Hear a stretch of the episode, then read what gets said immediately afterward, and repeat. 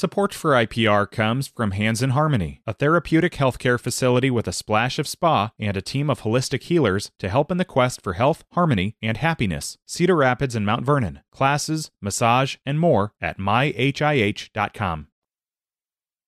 It's River to River from IPR News. I'm Ben Kieffer. A fascinating hour ahead of us today. We spend the hour aboard the future USS Iowa, so to speak. The new $2 billion submarine is now near completion, being built in a shipyard on the East Coast. The christening of the USS Iowa is expected to take place early next year. In fact, former Iowa First Lady Christy Vilsack will wield the champagne bottle on that occasion at the General Dynamics Electric Boat Shipyard in Connecticut.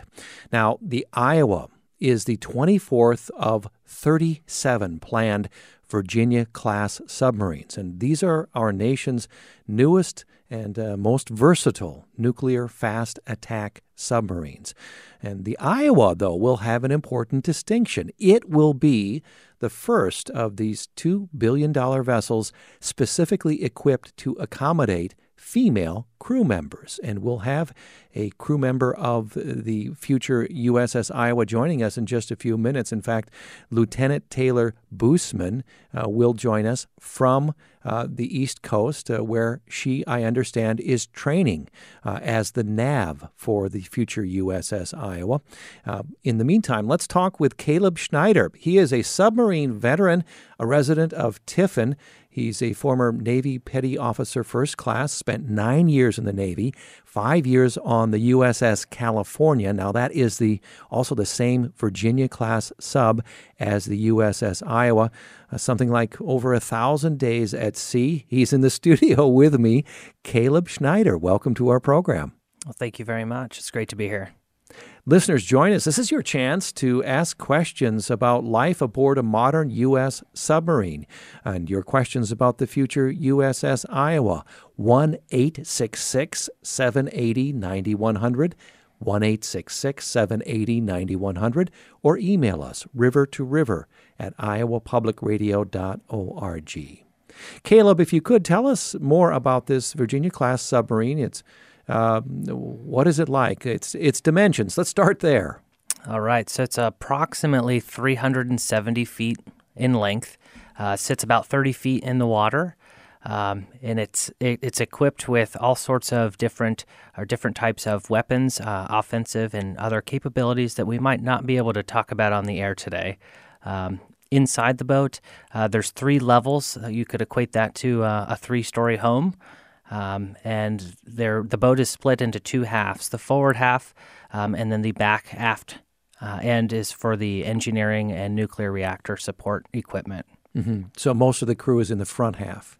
That is correct. That's where the, the living spaces and uh, eating spaces uh, are going to be. The back half is uh, specifically for working. So if you're not working, you typically are not going to be back there. Okay, so just shy of 400 feet in length um, and three stories high, uh, cylindrical, and a little bit longer than a football field. So I'm getting a picture of that. That's a large, large vessel.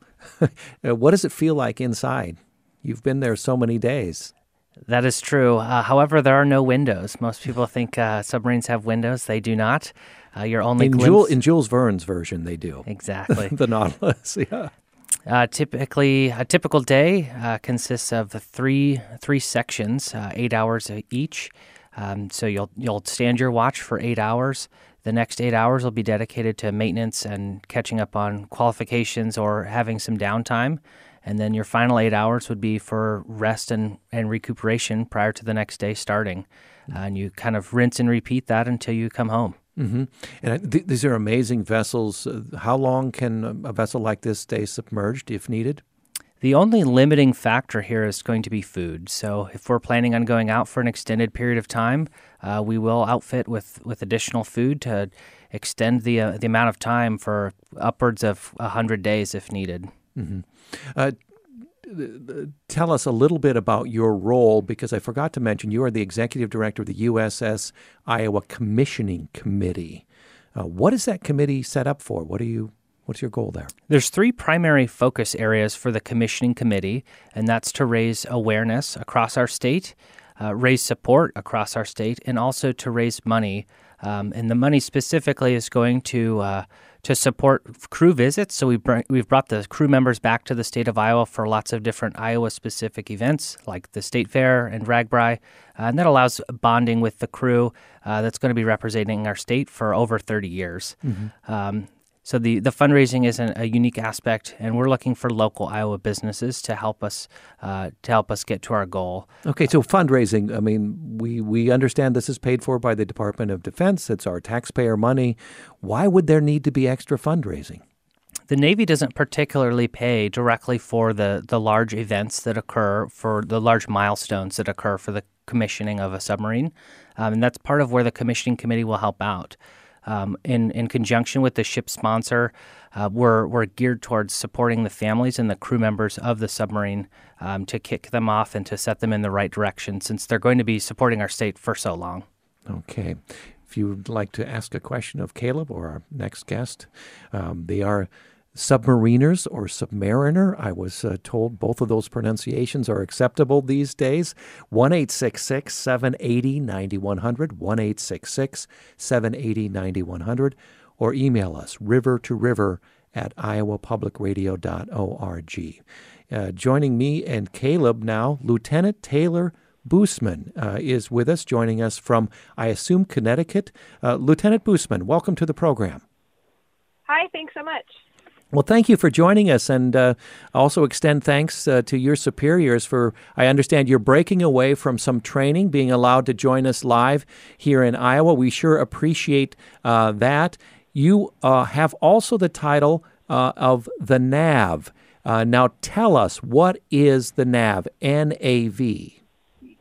NAV's short for navigator, so that's like the traditional title most people use. But I'm the navigator and the operations officer and I'm overall responsible for the safe navigation of the ship, the preparation of our charts and our plans of how to get from A to B safely, as well as our communications, our computer systems, and our cybersecurity. That's a lot of responsibility. Wow. Um, who is uh, who, so, so? Give us a little sense of the top hierarchy in in the sub command there. Where are you in it? Sure. So we have the captain, the commanding officer, uh, and then he has his right hand man is the executive officer that we call the C, the XO. Uh, we have the COB is the senior enlisted person on board, and those three form the triad. So that's the triad is the overall leadership, and then below them they have four department heads, which is myself, the nav. Uh, we have the weapons officer, the engineer officer, and the supply officer that we call the CHOP. Um, each of us has also has a right hand man that's the senior enlisted advisor of our department, and then below us, junior officers and about 100 uh, sailors. Lieutenant Boosman, we have what, about 130 crew uh, fully crewed? That's right. Okay, so um, may I ask you? You broke away from some, some, training to join us here for, for a few minutes for this hour, um, uh, and of course, Caleb al- already mentioned, and, and, as anyone can guess, there are aspects of, of your work and this submarine that we can't discuss on the air. But we'd l- like to find out uh, a, a little bit about your, your training. What can you tell us about what you what you've been doing the last few days to prepare for for taking um, this great responsibility? Absolutely. Uh, we do a lot of training here, as you can imagine, um, training and qualifications, as well as the construction of the ship. Those are really our focuses. And the training is twofold. Uh, part of it is getting our crew ready to go to sea safely as a crew that's never operated um, together. And additionally, a lot of us will go and support other deploying operational submarines. So at any time, uh, we can kind of send our sailors out to get experience and also support the other uh, submarines that need an extra watchstander for their operations as well. So we're just trying to maintain all of those skills and build our teams um, as the future USS Iowa that's going to go to sea. So um, we did a little bit of uh, piloting, so operating on the surface, kind of what we would do to come to leave uh, our home port and come back and return. Uh, engineering, we had some engineering training, and then um, a couple hours of classroom training. So some some time in different simulators as well as uh, classroom training to fill so, that in. So, like a flight simulator, you have a sub simulator. You sit in, and it it looks more or less like uh, the the space you'll occupy uh, when the USS Iowa is is out to sea. We do, and we actually have several because, as you can imagine, we're not the only uh, submarine in town here. So we have different ones set up for different kind of uh, team groups, different watch teams to practice different skills. So some of them simulate being on the surface and operating, others simulate being submerged and operating, others are for ship control, and they'll actually. Uh, that room is on hydraulics and will move just like the ship would kind of uh, move, change its angle. Um, and then we have engineering trainers uh, and things that are more specific for kind of maintenance and operation of the different engineering systems. So quite a few. As I mentioned at the outset, uh, uh, Lieutenant Busman, uh, the USS Iowa is, is the first sub uh, of this class designed with female crew in mind. It's not just retrofitted to fit female crew. Uh, tell us the significance of that and, and what that actually means. So what that'll mean for Iowa um, specifically is that the crew, so some different Virginia class submarines have female officers on board, but we're designed to initially from the beginning be integrated with officers and enlisted crew members. So the major differences there will really be uh, some of the berthing configurations, how our chief's quarters, so this will be the first integrated chief, uh, initially integrated chief's quarters, that that's split into two to be able to have female uh, senior enlisted uh, personnel inside the chief's quarters. It really comes down to berthing and then uh, restrooms, mm-hmm. frankly. So the enlisted crew. So will the the Iowa be the the first sub of its type to have enlisted crew, female enlisted crew? We'll be the first sub to have female enlisted crew from from the time of commissioning. Mm, okay. I wonder, and I want to uh, get Caleb's input on this too, because he's had so much experience on subs like this uh, before this milestone of, of accommodating females from the get go. Um, uh, do you? Um, let me turn to Caleb first of all. So, so when was your first uh, experience on a Virginia class sub? That would have been 2013. 2013. So you're dealing with an all male crew. That's correct. When I was on the USS California, we were a, uh, an all male crew. Mm-hmm. And the culture of an all male crew, uh, uh, can you imagine that changes when you introduce females?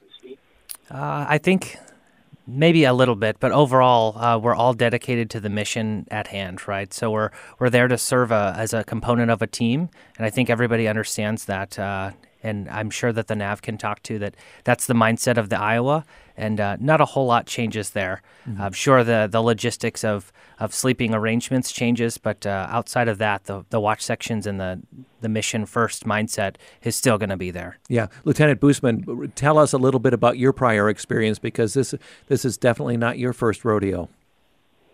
Right. Yeah, and I always say I've never been on an all-male crew, so I can't speak that well to the difference between an all-male and an integrated crew. As soon as I step on board, it's uh, it's considered integrated, whether that's permanently or temporarily. My first submarine I was on was the USS Maine, which was one of the very first integrated submarines when females initially enter, entered the submarine force. So by the time I'd gotten there, there had been females on board three, four, five years. Everybody was very used to it.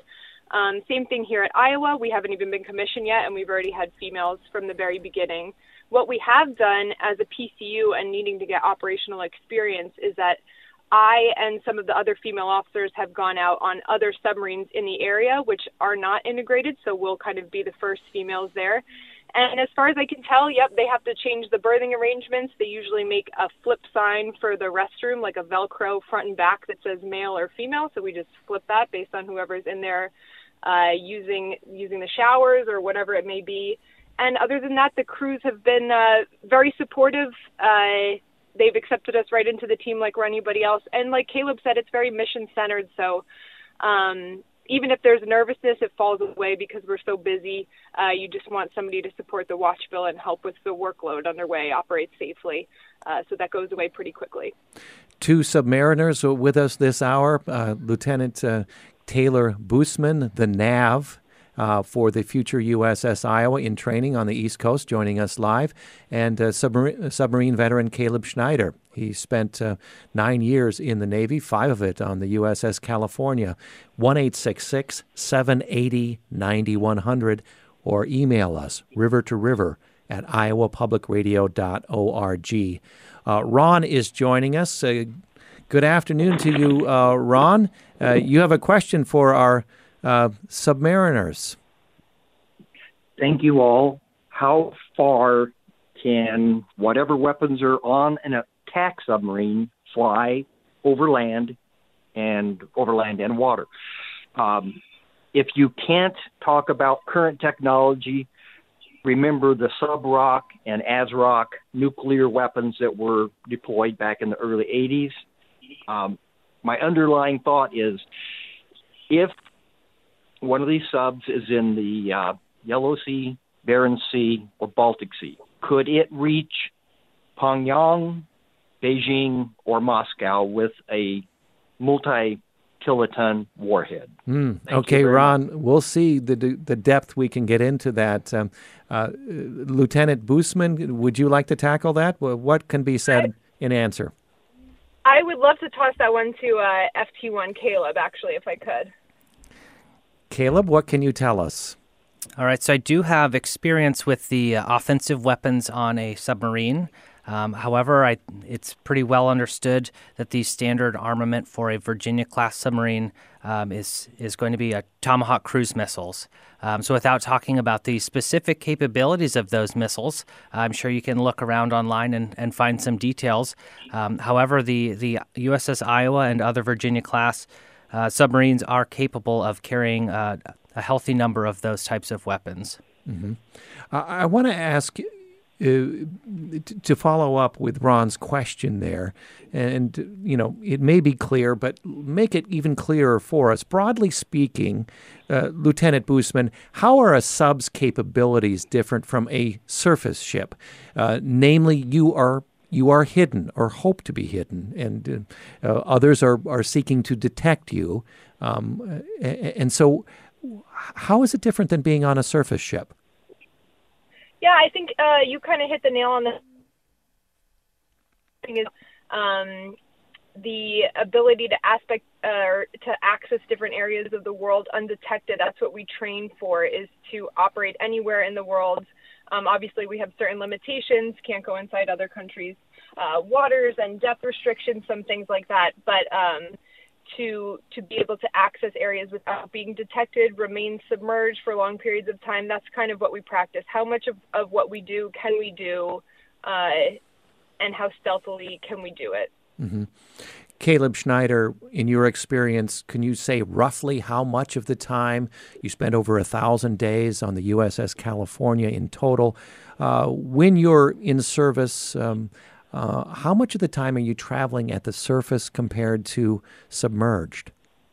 The only times that we're going to be on the surface is uh, primarily when we're coming or going from a port. So, if we're leaving our home port, let's say it was in Connecticut, uh, like mine was for many years, um, the goal is to get submerged uh, because that's when we are most capable and stealthy. Um, so the, the goal there is to minimize the time. So a handful of hours to get under the surface of the water, slip below, and uh, not to be seen from again until we pop back up again. Mm-hmm. I guess this is perhaps the movies in my mind that I've seen about submarines, you know, popping up and some of the crew at least getting up on the, on the, walking on the deck. Does that happen actually? It does on occasion. Uh, every once in a while, we'll have the opportunity to do a swim call. So, whether we're in the middle of the ocean or somewhere preferably warm, uh, we will get the opportunity to go for a dip in the ocean uh, with nobody around and uh, have a little bit of fun and just enjoy the unique experience because not many folks get to experience that. Wow. Okay. So we have a, a listener who wants to know uh, about um, you know being submerged days. You could be submerged for weeks. Um, how do you get um, you know sunshine to keep you healthy mentally? For instance, uh, do you get any sunshine? Uh, when we're submerged, definitely not. Um, especially for for like a, a, Virginia class submarine like the Iowa. Uh, even the traditional periscope that you're probably familiar with in the movies, uh, that's no longer a thing. Um, it's a photonics mast that is operated with a, a joystick um, and wait, what does that mean? Okay, so we don't have this tube that sticks up above the water and, and looks around with one eye. That is correct. Um, it's it's effectively a camera on the top of a pole that we're able to raise out of the water and, and use that to look around. Okay. Um, what can you tell us, Lieutenant Boosman, about um, um, you know sunlight, artificial light? Do you have that in, in the sub as well? So I always joke that there's a few good sources of vitamin D. The first one that we lose is sunlight. The second that we lose is green vegetables, and the third that we lose is milk when we go to powdered milk. So, um, you know, we can bring uh, sort of daily multivitamins. They have done some interesting experiments um, on submarine crews using kind of like blue light glasses and wearing the glasses during different times of the day to kind of uh, mimic what the body would experience on land with changes in light in terms of improving our sleep quality. Uh, but that's not anything that's widespread. But um, the submarine community is used sometimes as a, a good uh, research opportunity for things like that. Sunlight, any chance we can get it is very exciting, but that's uh, like Caleb has said, when we're operating on the surface, which would primarily be when we're. Mm-hmm. Um, a listener wants to know. Kind of new people on board. oh. Board. Okay, you cut out for a minute uh, there, Lieutenant, uh, but we'll, we'll, continue here. If you're hearing me, uh, uh the majority of us are staying down below. Okay, uh, Caleb, this one to you. A listener wants to know how long it takes to acclimatize to land to avoid decompression, sickness, and the bends. Is that a concern? Uh, it's really not a concern, um, and that's due to the fact that the atmosphere inside the boat we we keep very similar to the atmosphere anywhere else that you would expect. Um, so typically, the bends would be associated with uh, pressure sickness, uh, specifically nitrogen in your blood, from from being at extreme pressure for a long period of time. Whereas the submarine, um, the pressure is relatively unchanged. Uh, there's a small difference every once in a while, we'll be able to feel it, um, but for the most part, that's really not a concern. Mm-hmm. Lieutenant Boosman, we're so glad to have you with us this hour, breaking away from your training for the future USS Iowa.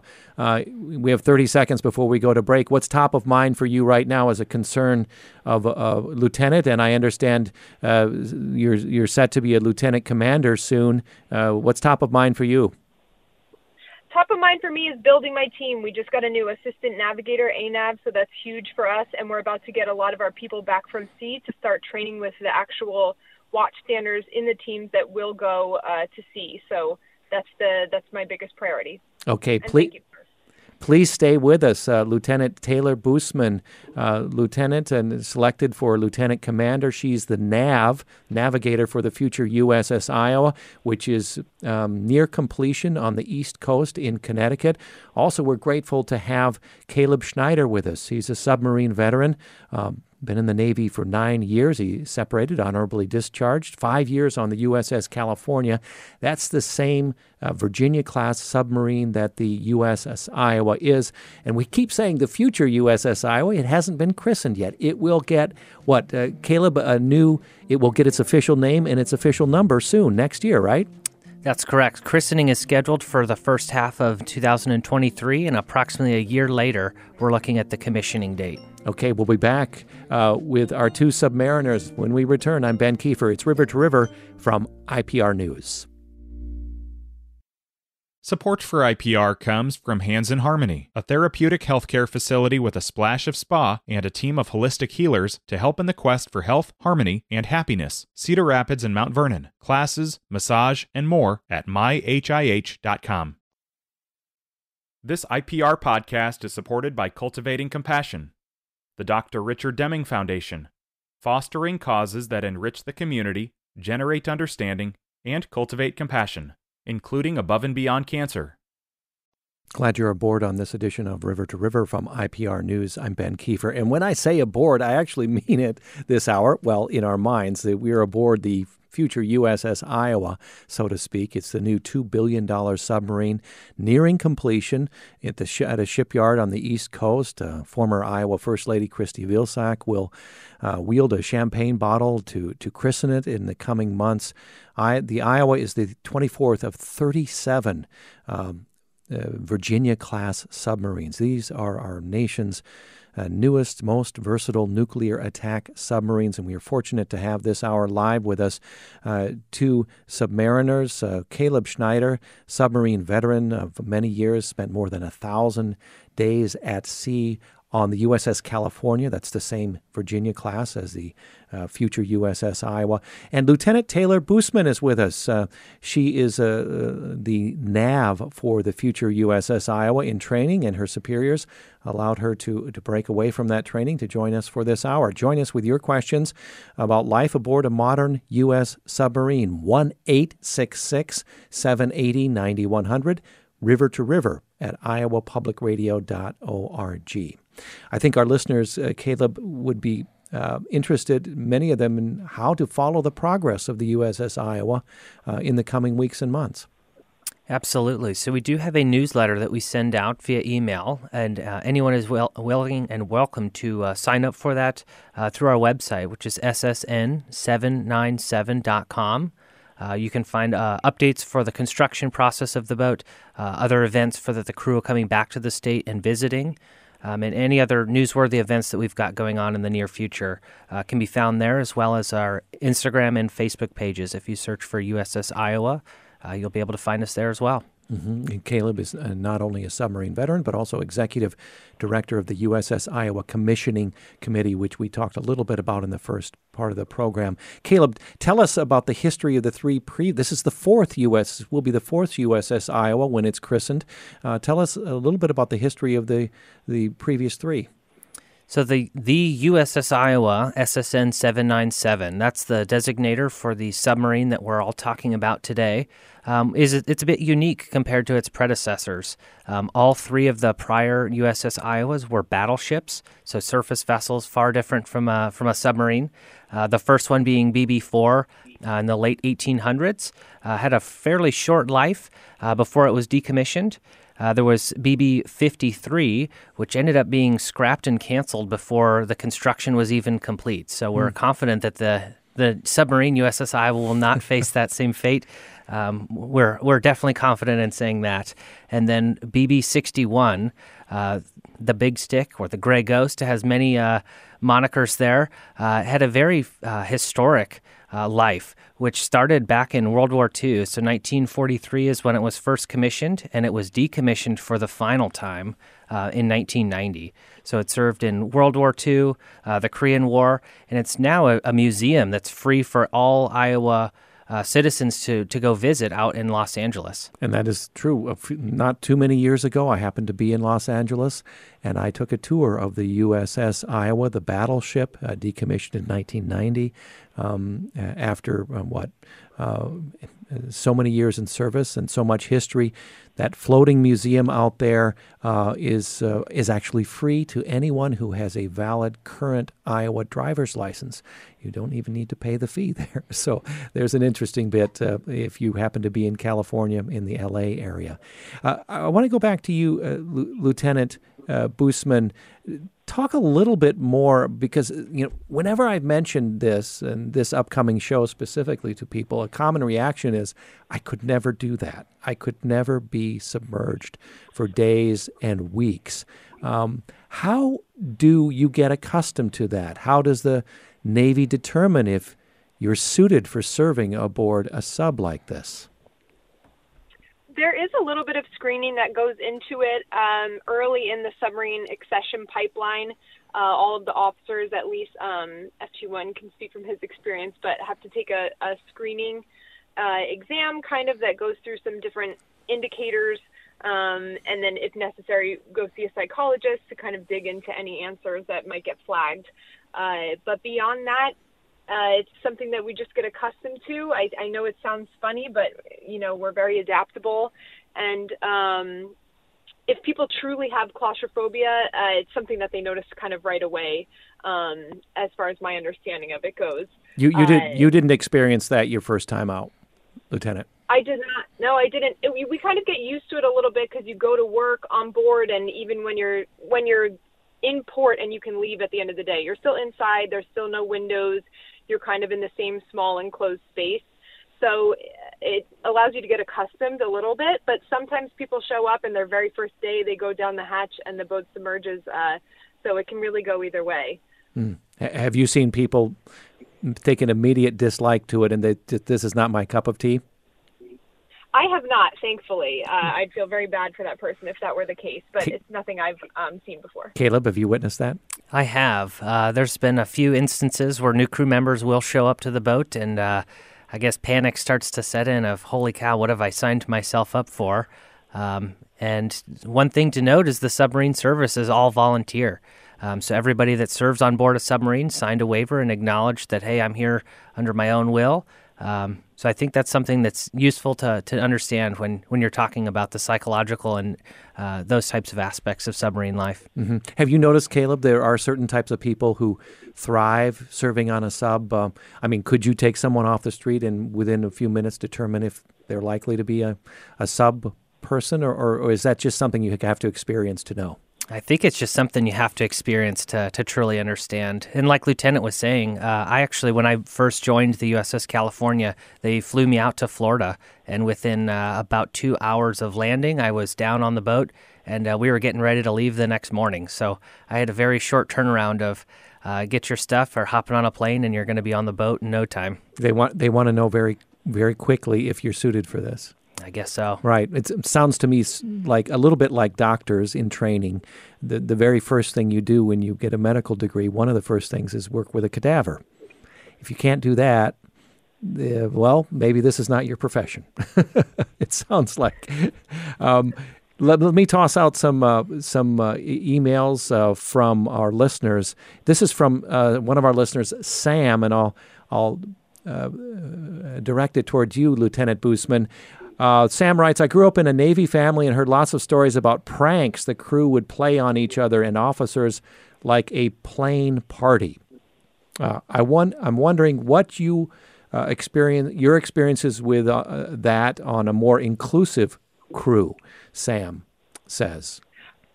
Oh, absolutely. Yeah. Pranks are a part of life. It's just uh, as an uh, a submerged crew underway for many, many days. At some point, we run out of um, movies or get tired of uh, watching TV shows. So uh, that's definitely a thing. I there's plenty of pranks you can do that are uh, good for for integrated crews. I had a um, one of the officers I was I served with on my first tour. She um, she switched her uniform with her chief's and changed all of the insignia so it looked just like his. So when he went to put it on in the morning, took all the other ones that he had away.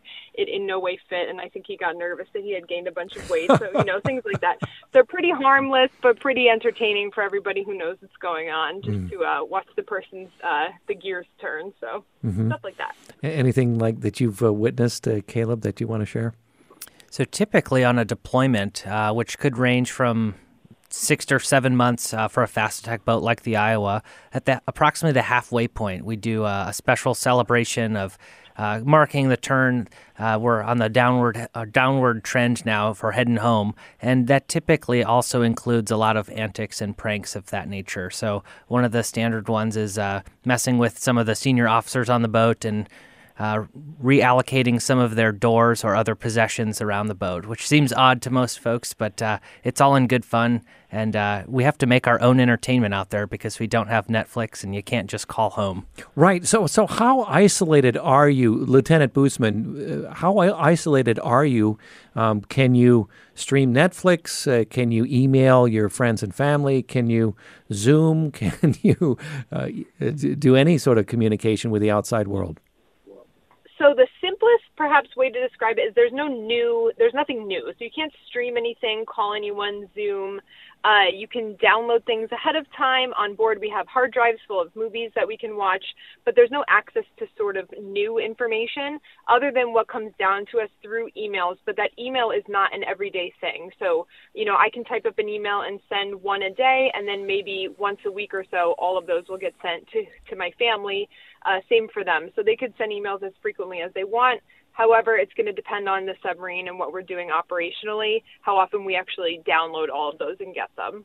So you can't keep, I mean, you have the ears of thousands of, of news junkies, I'll just put it that way. So you, you cannot keep up on the news except uh, the, the information that is given to you um, from the Navy um, uh, there too. So, h- how does a Caleb uh, in in in your thousand days at, at, sea on the USS California? How do you experience the rise and fall of sort of international tension which you know your submarine would play a, a role in. Uh, can can you tell us anything about that? Uh, there are times when there's a greater degree of international tension among the, the major players than others. Uh, that might be a bit more difficult to, to truly understand because the messages that we're receiving that contain news and useful information like that are uh, very limited. So it may only be a sentence or two. Um, for example, when the Cubs won the World Series, uh, I was out, and uh, my wife is a huge diehard Cubs fan. I can only imagine the excitement that she was experiencing. However, it came to me as just a one sentence statement that said the Cubs won the World Series. so that kind of gives you an example of of how uh, limited the understanding can be on the other end. Mm-hmm.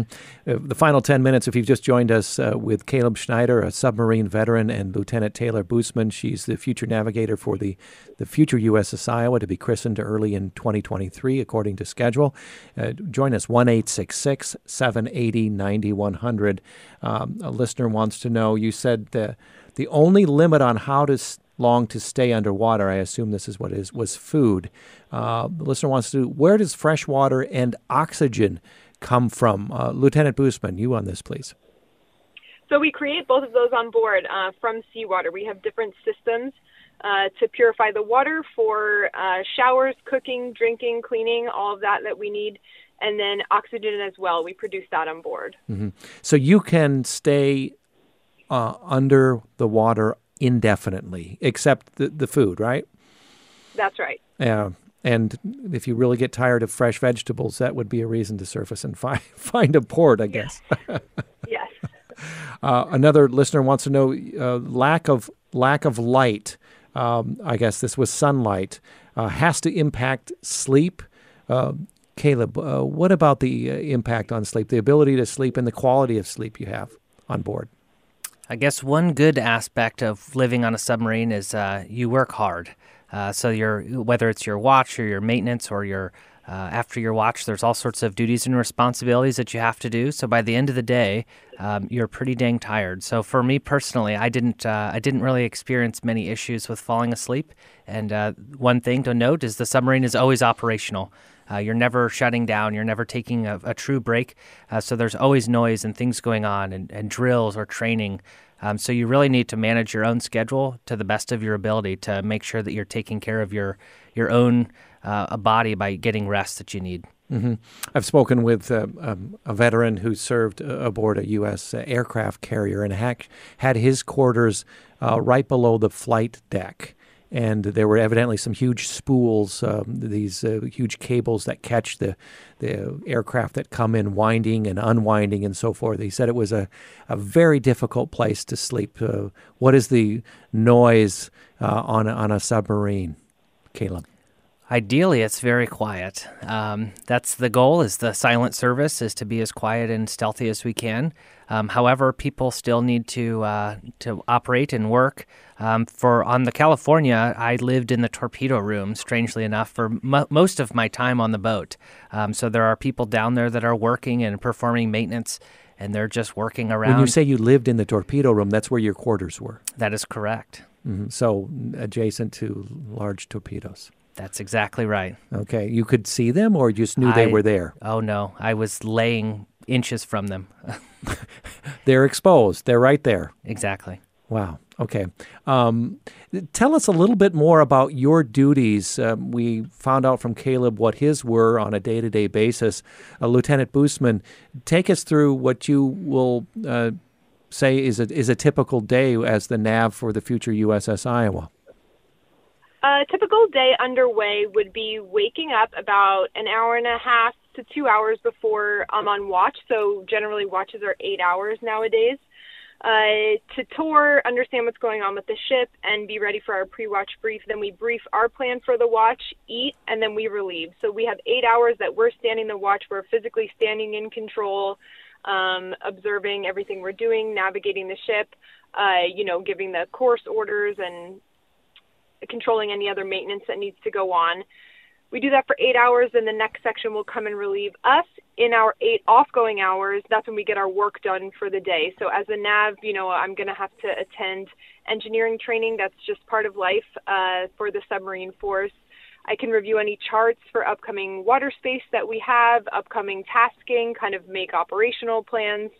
Uh, and then all of my work, if I can get it done in that eight hours, you know, I might have 30 minutes or so to um, to watch a show, to read a book before I sleep. In the six or so hours before I repeat all of that that I just described. It, it, it occurs to me that uh, Lieutenant Boosman, that you lose your sense of your, your, track of time, or you may, because I mean, out here in the civilian world, or just on the surface, on the land here, that we we have you know first shift, second shift, third shift. Um, d- does that have a let me direct this to you, Caleb. Does that have less of a meaning on a submarine? Because, I mean, if you're not on the surface, uh, it doesn't matter if it's day or night, does it? That's correct. And uh, we'll even adjust our clocks on the boat to all operate off of uh, if it's local time where we're operating or home time wherever we're coming from. Um, so everybody will be under the same impression of what time of day it is. However, it, it really doesn't matter. Um, what matters is your schedule in relation to other folks to make sure that you can support the watch bill, get the work done, and uh, and and do the mission that we're set out to do. A listener wants to know, Caleb, what you miss most about life on a sub. You spent so many years doing it. I think the relationships and, and bonds, uh, friendships that you make, uh, you, you never forget those. And uh, it's like no other work environment. Uh, typically, a regular work environment, you go to work, you do your job, and you go home. Uh, you don't have that luxury, whether it's for good or for bad, on a submarine. And, uh, and you really, truly get to have some incredible bonds with the people you serve with. Mm-hmm. Lieutenant Boosman, what do you find most appealing about your service? Yeah, I think I agree. Um, 100% with what Caleb said, but just to throw out something else that's uh, a little different, it's really challenging work. It's always changing. We have new tasking all the time. We're constantly learning, evolving, improving. We focus a lot on kind of that self critiquing, always striving to, uh, fighting to improve every day and get better. Uh, and that, I think, is is a great part of the submarine force. Mm-hmm. And Caleb, over long deployments, what do you end up, or, or most crew members end up missing most? Uh, the lieutenant mentioned fresh vegetables. Okay, let's put out uh, off to the side. What, what, what else do you? What do you most want to do once you get done with a deployment? That's a hard one uh, because you're you're so secluded and kind of cut off from the world. And when you get back, you might not even really understand of what's going on, whether it's an election or there's just life goes on when when you're away. Um, so getting caught up and, and, reintegrated back into your family, I think, is what most people uh, really focus on doing. Um, whether you've got small kids and you missed out on birthdays or holidays, yeah. um, those are some really important things that you'll you'll unfortunately never get back, but also uh, you should try to embrace and make up as much as you can. And, and just to be clear, when you're deployed for weeks or months at a time, your family, your spouse, they don't know where you are they can't know you where you are, and they have what zero communication from you. At times, yes. Uh, it could be several weeks even without uh, without sending or receiving any emails at all with family yeah. or loved ones. Yeah, uh, Lieutenant Boosman, what about this isolation? Uh, comment on how you cope with it. Um, I think honestly, I think if I'll, I'll give the family some credit, I think it can be harder to be on the other side of it sometimes. I think on board, uh, you know, we, we get very close with our watch teams, with our coworkers. There's always people around. You know, there's not a lot of space where you can can be by yourself. So even though we're secluded, we're with other people. I think on the other side, the kind of wondering what's going on. Um, with the sailors and the the gap that the sailors that go underway leave can be a lot more obvious um, as opposed to going underway. It's just a total shift. Uh, constantly surrounded by new people, very busy doing stuff. So um, I think it could be, in a way, harder on on the families. Mm-hmm. Uh, a last question from one of our listeners, Dennis in Ottumwa wants to know, Caleb. I'll pitch this to you. How often does it have to be fueled up? What is the overall speed?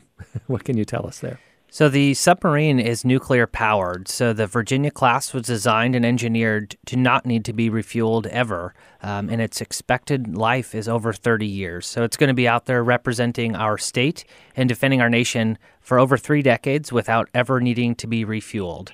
Uh, as far as speed, uh, in excess of 25 knots is the uh, publicly available information.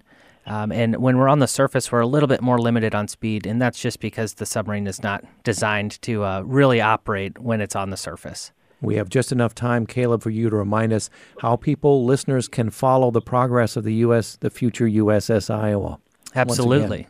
So our website, which is ssn797.com, uh, we have all sorts of newsletters, information, photos of upcoming and previous events, as well as social media. So Facebook and Instagram, if you search for USS Iowa, you'll be able to locate us on there and track any upcoming events.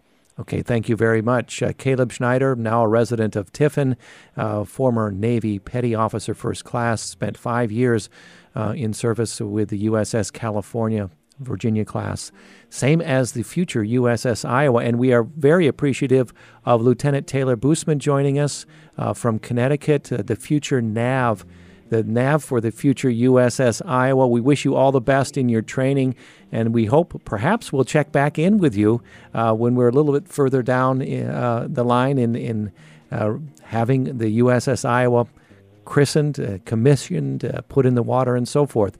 Lieutenant Boosman, thank you as well. Thank you so much. Happy Thanksgiving, everybody. Happy Thanksgiving. This IPR podcast is supported by Cultivating Compassion, the Dr. Richard Deming Foundation, fostering causes that enrich the community, generate understanding, and cultivate compassion, including above and beyond cancer. Today's River to River, produced by Sam McIntosh with help from Caitlin Troutman. Our executive producer is Katherine Perkins. I'm Ben Kieffer. Thanks for joining us.